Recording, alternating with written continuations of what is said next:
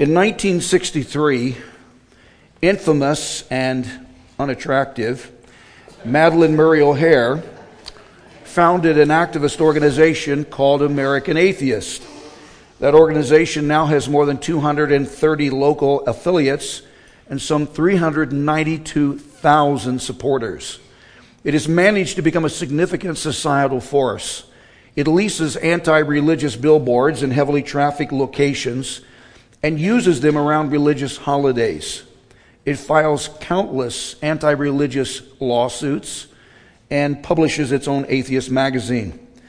That organization's website's homepage reads, quote, for more than 55 years, that number should be updated. For more than 55 years, this organization, American Atheist, has fought to protect the absolute, notice, absolute separation of religion from government and to elevate atheists and atheism in our nation's public and political discourse. Elevating atheists and atheism also means eliminating religion and eliminating religious opinion in our nation's public and political discourse. Ms. O'Hair was murdered in 1995, and I'm pretty sure she is now no longer an atheist. More and more, it seems judges, courts, and bureaucratic agencies are banning Christianity from an increasing number of government sponsored arenas. Secular government wants to compartmentalize Christianity and restrict it to the church and not permit it to be exercised in the public square and in political discourse. The public is being told that the First Amendment to the United States Constitution includes a clause that calls for the absolute separation of church and state. It's interesting, this phrase, separation of church and state, was mentioned in the former Soviet Union Constitution, but it is not found in the U.S. Constitution. Although a recent poll said 67% of this nation believes it is part of the First Amendment, and it isn't. In a recent interview, Prince Harry from the UK called the First Amendment bonkers. Not understanding it is that, quote, bonkers First Amendment that permits him to criticize our government with impunity, something that wouldn't be permitted in some other countries. The First Amendment to the United States Constitution reads Congress shall make no law respecting an establishment of religion or prohibiting the free exercise thereof or abridging the freedom of speech or of the press or the right of the people peaceably to assemble and to petition the government for a redress of grievances. In addressing the subject of religion, this First Amendment was designed to do two fundamental things. Don't miss them. One, it ensured that the government did not establish a state religion. It ensured that the government did not establish a state religion. This first line of the First Amendment is called the Establishment Clause. It reads Congress shall make no law respecting an establishment of religion. The First Amendment was added to the Constitution not to separate government and government entities from religion, but to protect us from the establishment of a state religion. At the time the First Amendment was added to the Constitution, five of the first states had started to establish state religions. And the First Amendment was necessary to put a stop to that practice. Let me explain the origin of that phrase. This phrase, the separation of church and state, was actually taken from a letter dated January 1, 1802, a letter from Thomas Jefferson a letter from Jefferson to the Danbury Baptist Association of Connecticut. The reason for that letter was that some Baptist clergymen in Connecticut, in Danbury, heard a rumor that another denomination called the Congregationalist wanted to be recognized as the recognized religion of the United States. Those Baptist ministers are extremely concerned that this rumor might be true because their forefathers had immigrated to this country in order to have religious freedom and not be subjected to religious persecution from a state established church. None of them wanted the Congregationalist or any other denomination, including their own, to become the state recognized church. In that letter, Jefferson said this. This is just a part of that correspondence. American people, which declared that their legislature should, and he recites the First Amendment, make no law respecting an establishment of religion or prohibiting the free exercise thereof, thus building a wall of separation between church and state. Secular progressives, those on the left, have extracted from that letter that phrase, building a wall of separation between church and state, and have misused it to misrepresent Jefferson. And courts, academia, and progressive politicians continue to misrepresent Jefferson's comments. Because this wall of separation President Jefferson cited was intended to assure those Danbury Baptists that the United States government was committed to not, not establishing a state religion. That was the historical context of Jefferson's comments. The second thing the First Amendment did, it ensured that the government does not interfere with the free practice or exercise of religion. The free practice or exercise of religion. Remember, the exact wording is, or prohibiting the free exercise thereof. That means government prohibiting and banishing the Christian religion from the public arena and political discourse is not constitutional and is a contradiction to the original intention of the founding fathers. But that is an increasing societal problem, as we have seen during this recent pandemic. These two things represent the true intent of the First Amendment clause.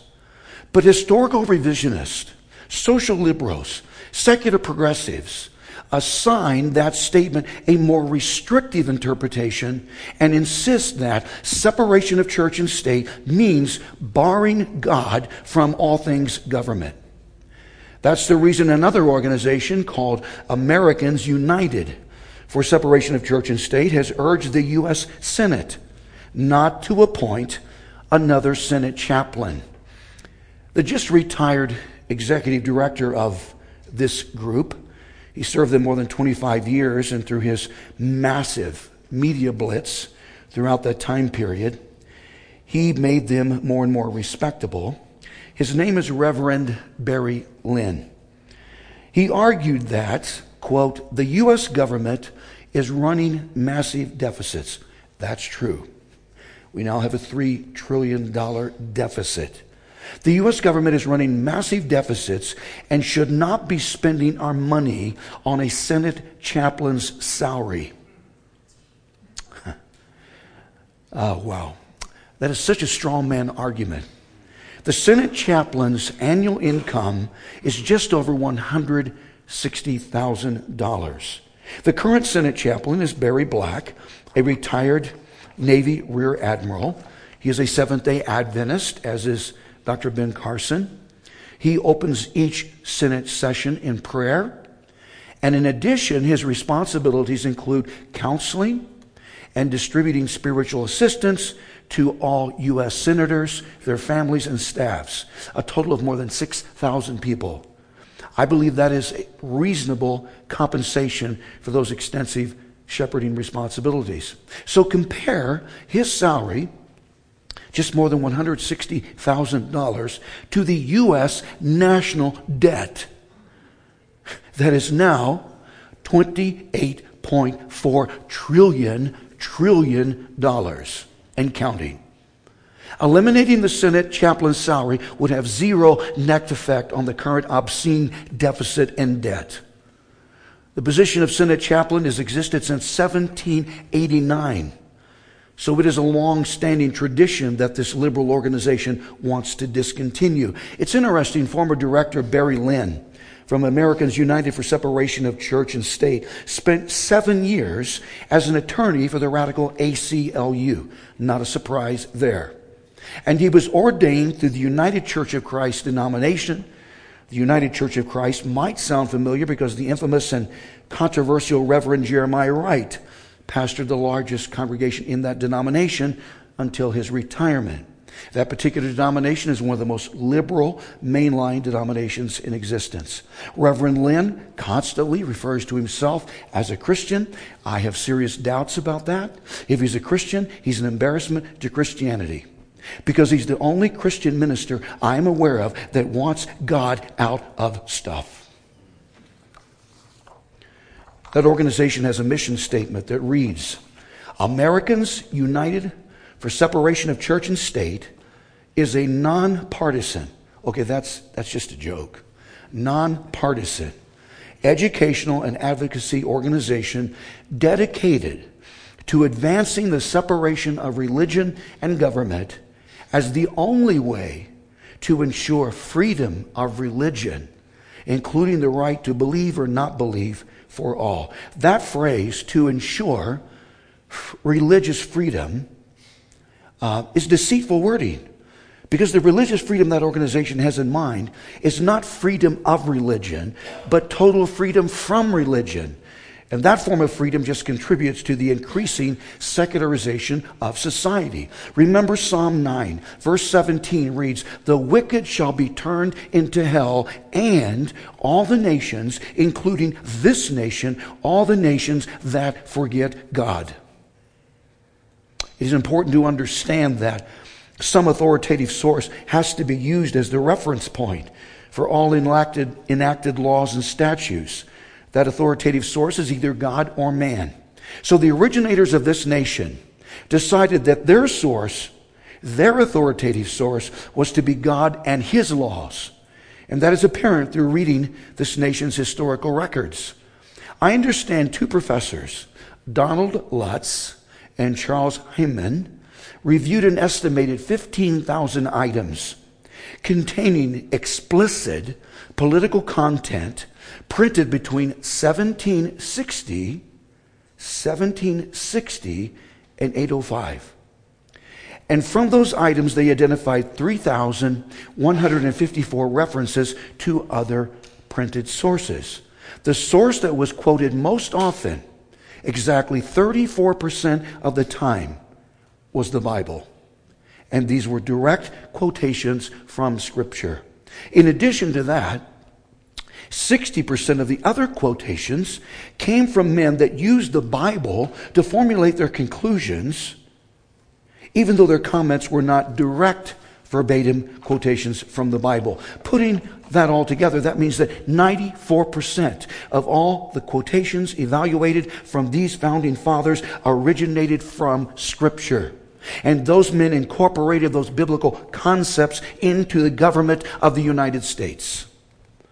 One example was from Isaiah 33, verse 22. For the Lord, this is Yahweh, this is the God of Abraham, Isaac, and Jacob. This is the Judeo Christian God we serve. For the Lord is our judge, the Lord is our lawgiver, the Lord is our king, and he, the Lord, will save us. The founding fathers read that verse and from it created three major branches of government judicial from judge, legislative from lawgiver, and executive from king. Those men felt the powers of government should be separated in order to create a sense of checks and balances. For instance, the president has power to execute law, but not make law. And the Congress has the power to create law, but not to judge legal cases. And the current judiciary needs to be reminded that their function is to interpret the law and not act as political activists. The basic power principle of separating the powers came from Scripture itself in order to protect the citizens of this nation from government tyranny. John Quincy Adams was the sixth president of the United States, and he said this The law given from Sinai, meaning that divine law Moses received from God on Mount Sinai, and that legal code he received included the Ten Commandments. That Mosaic law Adam said, was a civil and municipal as well as a moral and religious code. Laws essential to the existence of men in society, and most of which have been enacted by every nation which ever professed any code of laws. Basically, President Adams said biblical laws are fundamental to a free and open society. But secular activists that are against the exhibition of religious comment have sued in order to have God removed from public assemblies and locations. It is nonsensical that neo Nazis and KKK members can hide behind the First Amendment, that freedom of speech clause, to march in public and even secure police protection. And in doing that, push for the extermination of Jewish people and the subjection of people of color. And then those same courts can use that same First Amendment to prevent our children from praying in public schools. People, that is nonsense. Some time ago, I read about a small Texas school that had been hit by a tornado. There was a tornado warning given, and they were made aware of it. And so, in order to protect themselves, teachers and students were herded into the school gym where they prayed, desperately prayed to be spared. God answered that prayer. God did spare them as the school was entirely destroyed except for that gym. But since Congress and the courts have ruled that voluntary audible public prayer is unconstitutional, that principal and his staff were reprimanded for praying with the children during that crisis. I can guarantee that our founding fathers did not have in mind eliminating religion from public schools. As one middle school student said, as long as there are tests in public school, there is going to be prayer in public school. Amen? The First Amendment was not added to our Constitution to protect our children from the Christian religion. The First Amendment was to protect the Christian religion from government control because the objective was to have a free church in a free state. Let me repeat that this is a misunderstanding of the original intent of the First Amendment and a complete misrepresentation of President Jefferson's words. One author said this the founding fathers did not include the First Amendment to disallow Christianity from influencing state established institution. On the contrary, the framers of this nation expected this nation to be on the whole Christian in nature, and our government was to reflect that bias. Former President Obama, as both a senator and then a presidential candidate, said that we were not we were not a Christian nation. On a trip to Turkey, he announced to his audience that quote Americans do not consider themselves a Christian nation. In Egypt, he announced, quote, America was one of the largest Muslim countries in the world. Didn't know that, did you? He made that statement, although the latest statistics show that just 1.4% of this nation is Muslim, and the U.S. Muslim population represents just 39th of all Muslim nations. The president was mistaken because this nation has never, never, ever been a Muslim country. Actually, Sharia, Islamic Sharia law is a complete contradiction to the United States Constitution. On February 29, 1892, the United States Supreme Court, the highest court, announced that the historical record of America overwhelmingly demonstrated that the United States, quote, is a Christian nation. Listen to Supreme Court Justice David Brewer. He said, In what sense can America be called a Christian nation? Not in the sense that Christianity is the established religion or that the people are in any manner compelled to support it. He then cites the First Amendment.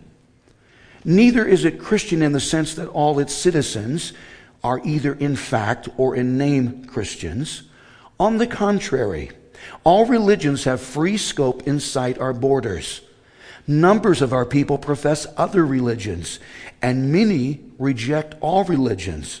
Nor is it Christian in the sense that a profession of Christianity is a condition of holding public office or otherwise engaging in public service or essential to recognition, either politically or socially. In fact, the government, as a legal organization, is independent of all religions. Nevertheless, we constantly speak of this republic as a Christian nation. In fact, it is the leading Christian nation of the world. People, that was more than a century ago. And an argument could be made that the United States is now a post Christian nation. I believe we are a post Christian nation. But we were once considered a Christian nation because Christianity assisted in the formation of this nation and completely shaped its development. And that is a historical fact. The Declaration, the authors of the Declaration of Independence used five separate references to God in that historic document because those men shared a common Christian bias. 39 men signed the Constitution, and most of them were professing Christians and not just deists, as secularists often claim. That original Christian bias is also evident in the fact the first act, don't miss this, the first actual act of the United States Congress was to authorize the printing of 20,000 Bibles to be distributed among the Native American Indians. Don't tell me this nation doesn't have extensive Christian roots, because it absolutely does. John Witherspoon was a Christian minister and professor and president of New Jersey College, which after 1896 be referred to as Princeton University. John Witherspoon was a signer of the Declaration of Independence, the only clergyman to do that. And although he did not attend the Constitutional Convention, he still influenced that body because as a professor, he had taught at least nine, some argue 12, at least nine he had taught in his classes, nine of the 55 original delegates to that convention.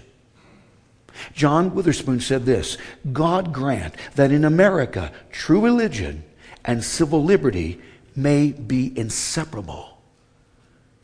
True religion and civil liberty may be inseparable, and that unjust attempts to destroy the one may, in the issue, tend to the support and establishment of both.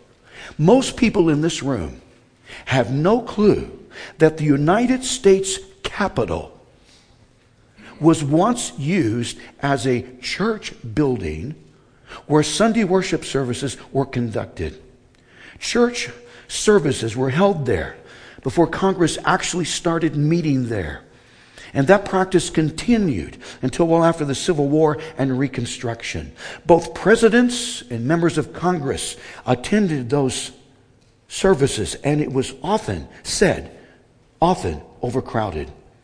So much for the absolute separation of church and state.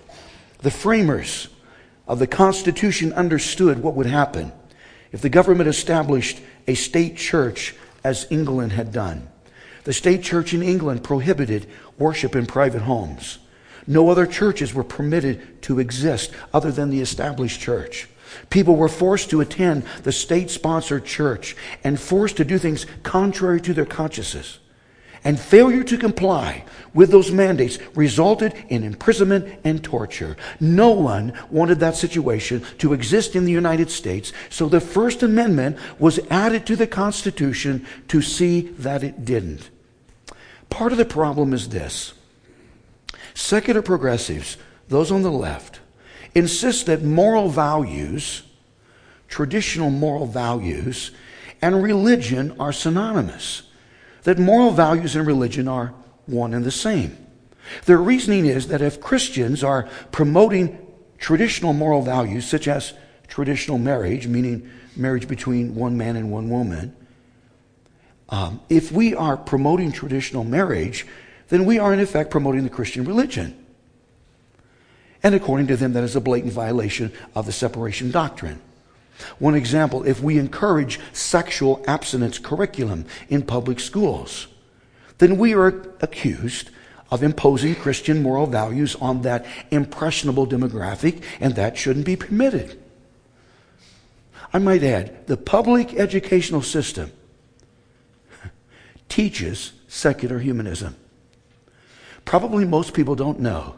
In 1961, the United States Supreme Court classified humanism as a religion.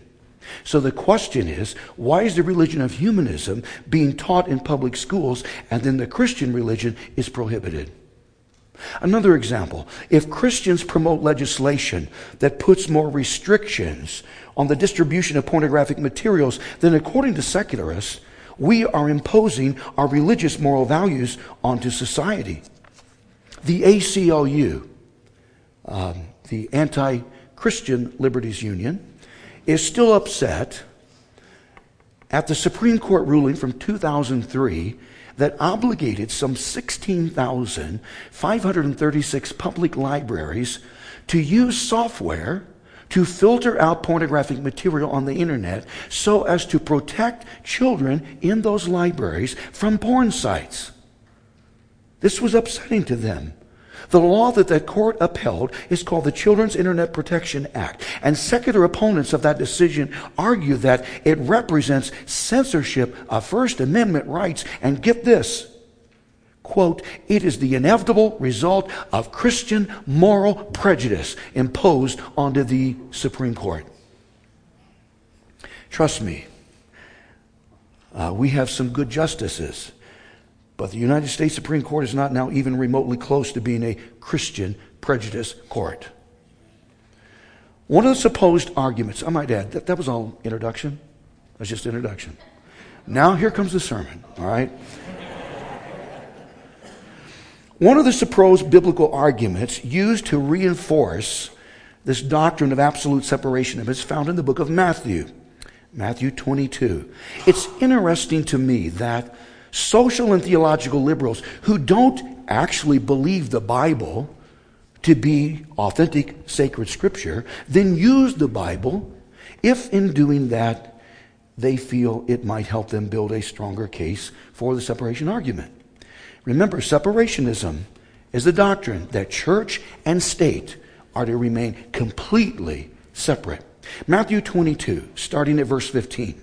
Then the Pharisees went and plotted how they might entangle him, entangle Jesus in his talk. The Pharisees were a strict sect of arrogant, pompous, self righteous Jewish men who were envious of Jesus and his success. These Pharisees were deceitful tricksters and wanted to entrap Jesus into making a subversive statement against the Roman government. If he were to do that, then he could be arrested and executed as an insurrectionist. Verse 16 And they sent to him their disciples with the Herodians. Let me set this up. If one of the Pharisees had approached Jesus and had asked this question, then their motive would have been suspect because it was a Pharisee. So the Pharisees sent some of their followers to question Jesus, hoping that Jesus would be deceived into thinking that these men were just a sincere group of admirers who just wanted his advice about a question. So this is a complete setup. Notice that these representatives from the Pharisees had some Herodians join them. The Herodians were not a religious sect, as were the Pharisees. The Herodians were a political party and were extremely pro Rome. It's interesting that the Pharisees and Herodians didn't cooperate often, were not friends, because they didn't agree on the Roman government. But the two groups did agree to cooperate together against Jesus.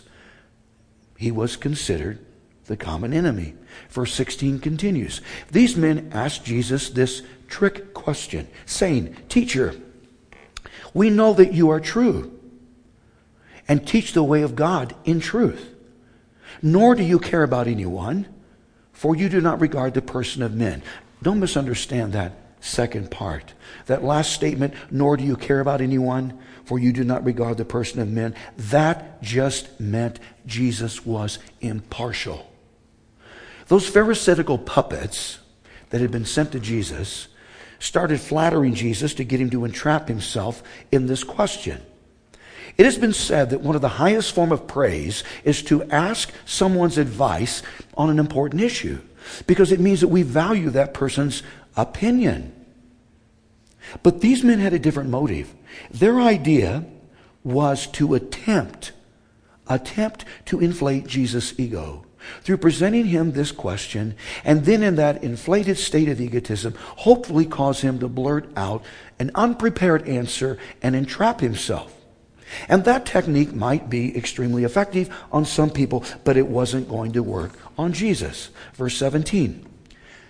This group approached Jesus and said, Tell us, what do you think? Is it lawful to pay taxes to Caesar or not? That's the question. Is it lawful to pay taxes to Caesar or not? Remember, the Pharisees were anti Rome.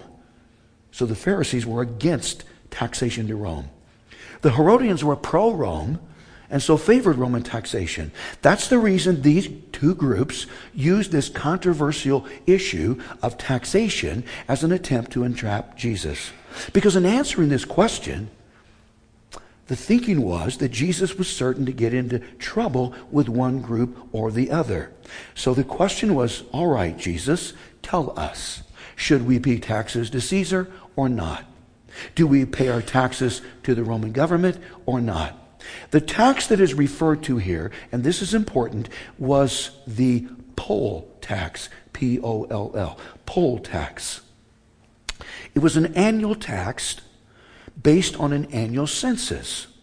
Rome was known for its extensive and excessive taxation, although this poll tax was not the most exten- expensive tax. It wasn't the most expensive, but it was the particular tax the Jewish people hated the most.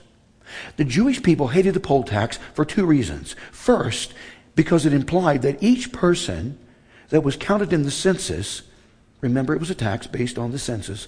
Each person counted in that census belonged to Caesar. And that the Jewish people resented that because they thought of themselves as belonging to God and not Caesar. And I get that. Second, the tax was an annual fee of a particular coin called a denarius. A denarius was a silver coin equal to a day's wage for a Roman soldier. The Jewish people considered the denarius a blasphemous coin. Why was that? The Roman Emperor Tiberius Caesar issued the particular denarius used at the time of Jesus. One side of the coin had the face of Tiberius Caesar engraved on it, and the other side of that coin pictured Tiberius Caesar sitting on a throne in priestly robes. The Jewish people considered those images of Caesar on that coin to be idolatrous and in contradiction to the second commandment. Remember, the second commandment was a ban against any image that might be considered idolatrous. It wasn't a coincidence that the Pharisees instructed these disciples to create a question about the poll tax. Because that particular tax required that particular coin called a denarius. So no matter which side Jesus decided on, in answering that question, he would create problems for himself. Or that was the thinking. If Jesus opposed this tax, I said, no, you don't have to pay that. Then the Roman government would be on his case. And if he agreed to this tax, then he would alienate himself from the Jewish people because the Jewish people hated Roman taxation. And the Jewish people were his target audience. So he didn't want to risk alienation. If he said this tax was unfair and ought not to be paid to a pagan Caesar, then these Herodians would have reported that response to Rome, and the Roman authorities would have investigated that and could have arrested him and ex- executed him as an insurrectionist. If, though Jesus said that the Jewish people did owe this poll tax to the Roman government, then the Jewish multitudes would be upset and desert him. And if he was deserted, then the Jewish authorities, the religious authorities, could have him executed without any interference and protest from the Jewish population. So Jesus was between the proverbial rock and a hard place. But this is Jesus. He was so onto this. Notice verse 18. But Jesus perceived their wickedness, meaning their evil motivation, and said, Why do you test me, you hypocrites? Jesus was able to see right through this deceitful scheme. He understood that the real purpose of this question was to entrap him. It was all a setup. And these men were insincere hypocrites, and on that basis alone, Jesus could have refused to answer them. But he also knew that the other people standing around him would not understand if he didn't respond to this question, so he answered them. Verse 19 Jesus said, Show me the tax money. So they brought him a denarius. Verse 20, and he said to them, Whose image and inscription is this? Verse 21 they said to him, Caesar's. Meaning, who, who's on this coin? Caesar. Tiberius Caesar. And he, Jesus, said to them, this is his response to that question, render therefore to Caesar the things that are Caesar's, and render to God the things that are God's. In ancient societies, each ruler issued his own coinage and put his image on it. Remember, we said earlier that this coin had Tiberius Caesar's image on it, so this coin essentially belonged to Caesar. The question was should we pay taxes to Caesar? Jesus had a unique and creative response to this question. Because he said, Give to Caesar the things that are Caesar's, and give to God the things that are God's. In that one statement, Jesus defined our dual obligation to both human government and God. I might add, his answer was extremely effective because verse 22 reads that when they, this group that had come to entrap him, when they had heard these words, they marveled and left him and went their way. There was no rebuttal. The first question is what things are Caesar's? Remember, the textual context is taxation. The question was specifically about taxation. So the answer to that question is taxes. Taxes are Caesar's. Caesar, don't forget, represents human government. And as such, Caesar or government has the right to assess and collect taxes. I still remember the time our oldest son received his first paycheck as an employee of Taco Bell. Drew was 15 at the time, and he was super excited that he was going to be paid $4.50 an hour. That was huge money to him.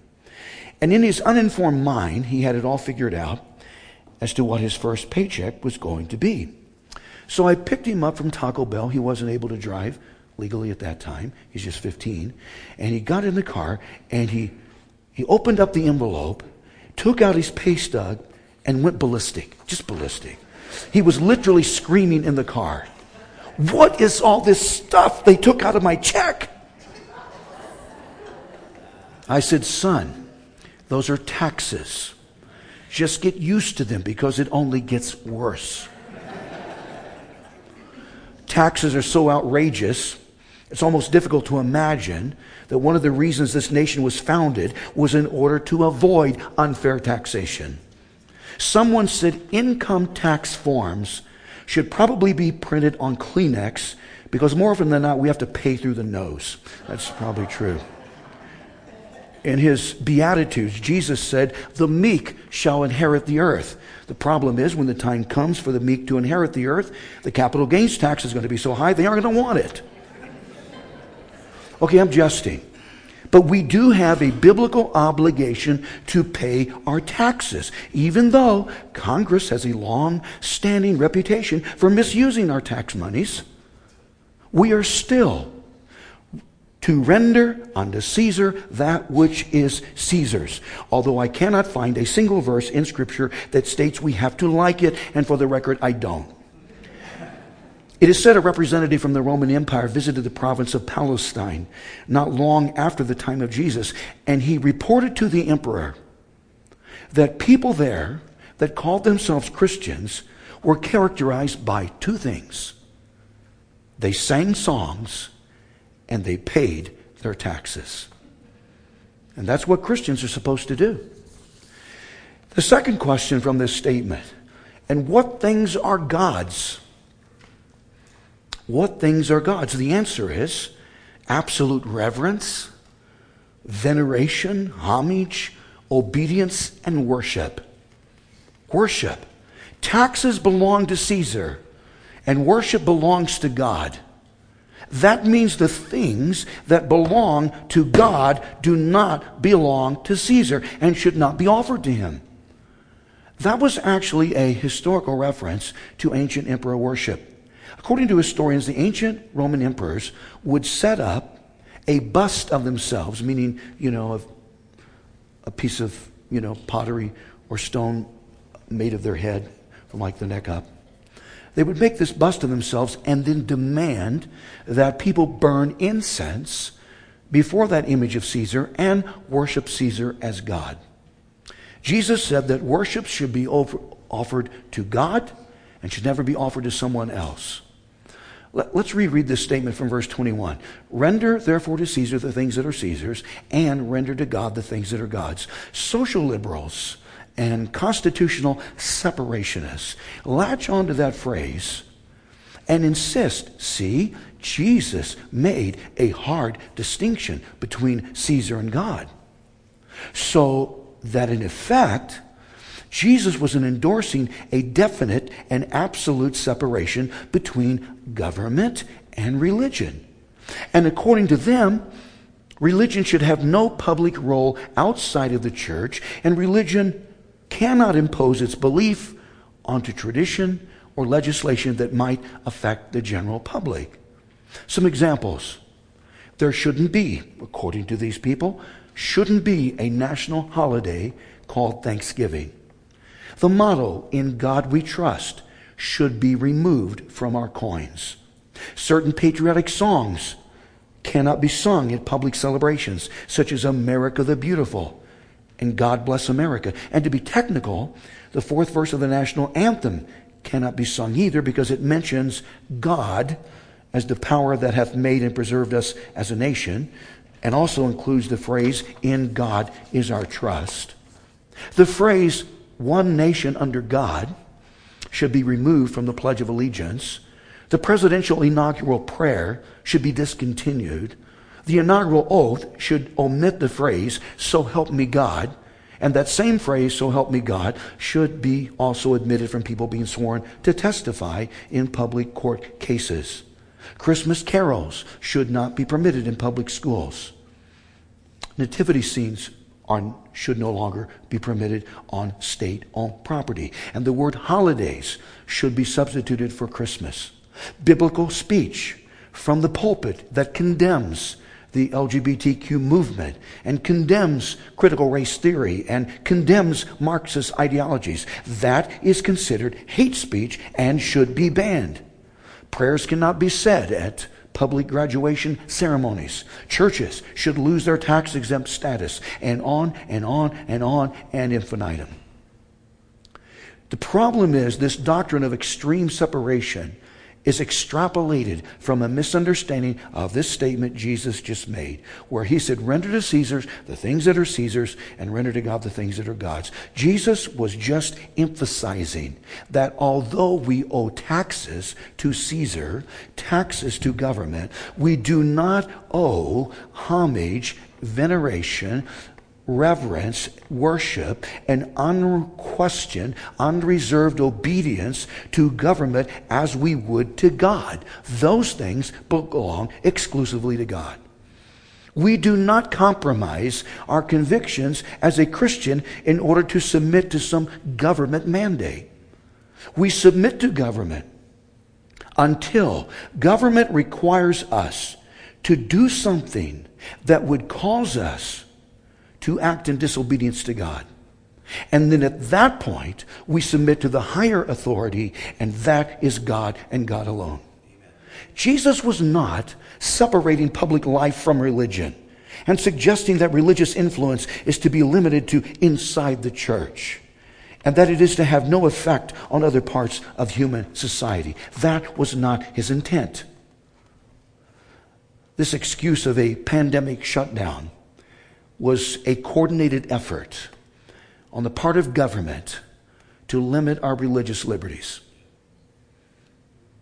and to drastically limit our free exercise of religion was a violation of the Constitution's First Amendment. I understand some courts didn't recognize that, but it was. Once we were made aware of the seriousness of this coronavirus, we exercised an abundance of caution. None of us wanted to endanger our congregation, so we canceled all in person services for more than two months, and it was difficult, extremely difficult. We returned to conducting public worship services once we were convinced COVID was not a viable threat to our congregation other than to those most vulnerable to this disease. And we strongly encouraged those congregants, congregants that were more susceptible to the virus to please, please remain at home. And to attend services or not attend services, we left up to the discretion of the individual. But we wanted our people to have an option, something that government had denied us. And then during the surge of infections in December, we agreed to another precautionary measure and we closed a second time. Once we felt it was safe to return, we reopened and we have remained open. We have remained open in defiance of the governor's edict that was in effect until recent months. An edict that, in a practical sense, said casinos, liquor stores, and cannabis shops were essential, but churches were not. We were fortunate there were no legal consequences, as there have been other places. Had there been fines assessed against us, we would still have met. Had there been arrests made, meaning, had I been arrested, we would still have met. Had this building been padlocked shut so we couldn't have access to it, we would still have met. We would have met in secret. Because we dare not, we dare not surrender our souls to a government because that homage and that worship and that obedience and that commitment belongs to God and God alone. Christians can agree to Thomas Jefferson's original intent of the separation of church and state, but not this extreme, radical, and absolute separation of God from government. In closing, let me add this warning and listen carefully. The nation and government, the nation and government that doesn't acknowledge itself to be under God is a nation and government that believes it is itself God. And then, in acting as God, it positions itself under the judgment of God. And, people, that is not where we want to be. I want our worship team to quietly come to the platform. We did this the first services we after we reopened. And I feel it is appropriate to do again. Irving Berlin was a first generation European Jewish immigrant. He became a famous composer and lyricist and is said to be this nation's greatest songwriter. Throughout his six decade long career, he authored 1,500 plus songs. Songs such as White Christmas, Songs such as There's No Business Like Show Business.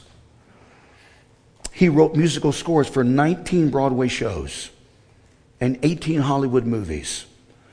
But during his stint in the Army, he wrote his most famous song in 1918.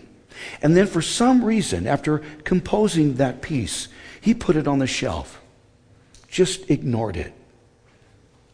And then in 1938, one decade after, he got it out again, made some minor revisions to it, and gave it to a soloist named Kate Smith to sing on the radio. This song only has 40 words, but it has been sung an incalculable number of times, and some of those times have been strategic and extraordinarily patriotic.